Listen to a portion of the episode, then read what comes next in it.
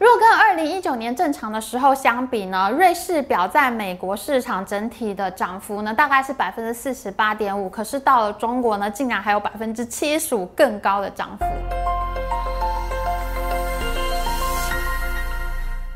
Hello，大家好，我是 Amy。我们的不止大牌长荣系列呢，一开始其实是在追航运产业，追到一半的时候，发现本世纪最大通膨可能就要来临了，所以我们就开了这个通膨专区。可是没想到呢，我边追这场世纪通膨大剧的时候呢，一边就开始觉得有点恐慌了。为什么呢？因为最近我的好多朋友，我身边的好多朋友，他们都在买资产，哎，真的非常的夸张，什么东西都买，搞得我自己也觉得哇，好心慌哦。我也到处去看资产，生怕漏掉了什么东西。我的一个朋友形容的非常生动，他说呢，他小时候呢就听到家里的老人家在说啊，有钱就要买黄金来囤，要买土地来囤，他都不明白老人家到底在讲什么。因为呢，我们一九七零年代以后出生的人呢，其实都没有经过物资匮乏的时代，一直都蛮有安全感。直到这一次全球大通膨的来临，我朋友才说，哇，原来长辈们讲的都是真的。到这种时候，大家真的都会去买资产。那这一集呢，我就来讲讲我身边朋友们的真实情况，算是做一个朋友大惊吓特辑。之前有在追大牌长荣系列的，大家一定都知道。现在呢，只要一艘不太旧的二手船，它都能卖出比新船出厂时还要更高的价格。那之前我们在半导体争霸系列里面也说过一个例子，一台佳能的古董曝光机，在二零一四年的时候呢，它的售价是十万美元，可是到今年却以十七倍卖出，卖了一百七十万美元。二手生产设备在今年大翻身，我们几乎天天都可以看到这样大。涨价的新闻，可是呢，就算从业人员已经非常的努力在买船、买货柜、买生产设备，可是呢，眼看着麦当劳的薯条现在也可能会出现断货的情况，塞港缺船的问题呢，恐怕还要拖很久。麦当劳如果没有薯条，这样还算是麦当劳吗？房价大涨的消息就不用再多说了，现在谁都知道高雄和台中呢正在大涨。那最近呢，我则是跟朋友开始去看农地啊。其实我也不会看什么农地啦，我只是去凑凑热闹，学着看而已。因为房价已经涨过一波嘛，所以现在涨价效应已经外溢到了农地。我说我去看农地呢，就有一个朋友，他家里真的是在种水果。他说呢，在南投呢，农地已经涨了三倍。之前他看好一块地呢，叫价是一百万元，可是现在呢，已经喊到三百万元了啊！这个是要种多少水果才能赚得回来啊？不过这是我们普通平凡一般人的想法。真正现在去收购农地的人，可能是看准他土地增值收益才会去买吧。本来我有个投资银行贵妇朋友呢，他经常找我出去玩的，可是呢，最近他就丢。下了一句话说：“我在帮朋友找劳力士。”然后呢，他就开始不太在群主说话了，消失了。我靠，劳力士是有多难找？我在赖群里面只不过抱怨了一句，大家就蜂拥挤出来说：“对呀，现在全台湾就是很难找啊！”我才知道呢，原来现在像是 A P 啊、P P 啊、劳力士这种名表呢，全台湾都没货了。我的一个朋友在帮爱比表做柜台设计，他说他现在都不知道自己在设计什么，因为整个爱比表这这个店整家店就没有任何一只表可以卖给客人呐。现在像爱彼表啊、百达翡丽这种大名表啊，都非常的强势。他们只要有新表一到货啊，sales 打电话给客人，你如果敢说一个不字，你没有吞下这只表的话，sales 直接就不会再理你了。你不用想再接到他的电话，你也不用再想买到任何的热门表款了。对，现在表店就是这么强势。劳力士缺货是全球都正在发生的现象，不是只有在台湾而已。我在雅虎 Finance 上面也看到有专栏作家在抱怨，因为新冠疫情呢严重重创欧洲国家，导致奢侈品的工厂啊，他们不得不宣布关厂停工，产量只剩下平时的三分之一而已。所以呢，表厂现在都拿不出货来。那像是劳力士非常热门的 Submarine 水鬼系列，还有 Explorer 探险家系列，还有 GMT 系列的百事圈、蓝黑圈等手表呢，现在在全球热门城市都发生了大涨价的现象。有一个外国名表网站的 CEO 就说呢，他们平常会采取邮件通知的方式，新表一到货呢，他们立刻就发邮件给潜在的买家。那买家呢收到通知之后呢，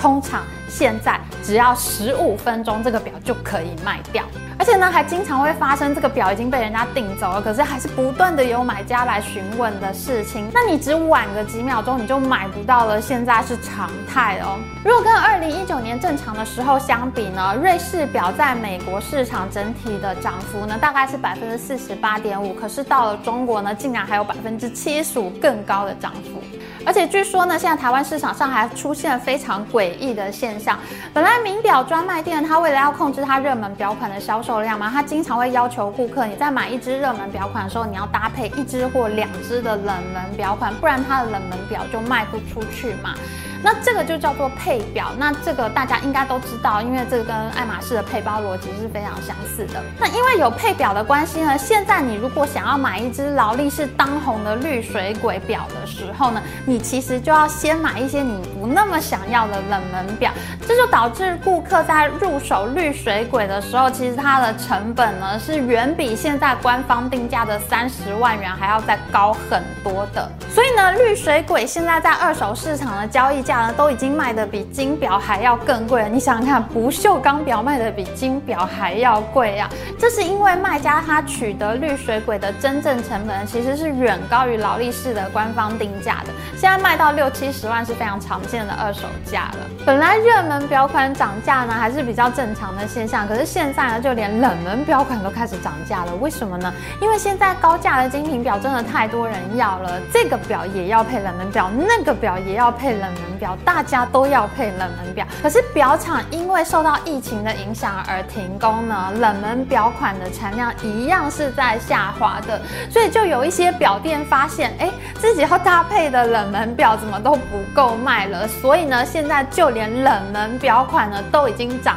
价很多了，连搭配红花的绿叶都在涨价啊！各位，我的一个朋友告诉我呢，他去年买了一只六十多万的百达翡丽表给他的太太，可是呢，就在前。前几天，当初卖表给他的那个表商呢，竟然打电话给他，跟他说呢，现在有客人想要买这只表款，愿意用一百二十万来收这一只表。那表商卖表给我这个朋友，他当然知道我朋友手上有这只表嘛，所以他就打电话来问他愿不愿意买。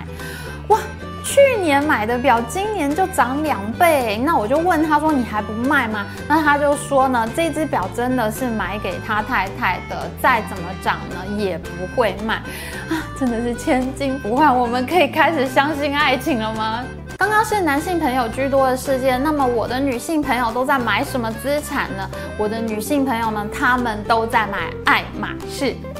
因为爱马仕和香奈儿是名牌包包里面呢最会增值的包，其他品牌的包未必能增值，可是你买爱马仕和香奈儿呢，在二手市场就是能卖得掉，而且卖得更贵。那你二手店呢能够拿到一个爱马仕包呢，就阿弥陀佛，谢天谢地了。爱马仕二手价会比较贵的道理呢，其实跟精品表是非常相似的，因为你在买到一颗铂金包之前，你已经不知道买了多少你其实没那么想买的东西。所以买家在卖出铂金包一颗单卖的时候呢，他就希望把它的成本都收回来。所以呢，像爱马仕包在二手市场呢，会卖的比官方定价还要贵，这是情有可原的。但是贵妇团都不想等配包啊，是要等到哪年哪月？所以呢，现在贵妇们根本就是窝在代购市场上面扫货。我的一个赖群里面的贵妇朋友呢，他们就是以要清空台湾代购市场所有爱马仕的气势呢，在市场上扫货的。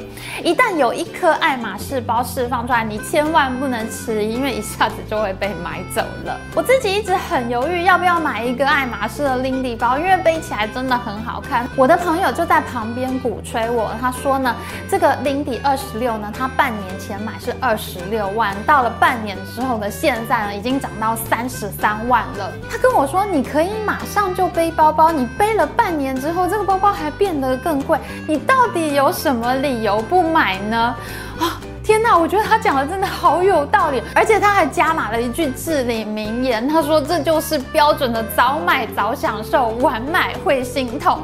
啊，说的真的太有道理了，我就马上传烂给我另外一个住在意大利的朋友，我想要拜托他帮我抢货。这个在意大利的朋友，他一收到我的信息，他也是立刻就回复我，现在缺工、缺货、缺料，根本就抢不到包，好吗？然后呢，他就丢给我一张爱马仕菜篮子 Picotin 的图片，他就跟我说呢，十年前他买这个包的时候呢，价值是六万，现在呢已经飙到十三到十六万。他认为在三到五年内呢，这个包能够卖出十八万的身价。咕噜咕噜说完一顿之后呢，他又消失了，又很久很久都没有回复讯息了。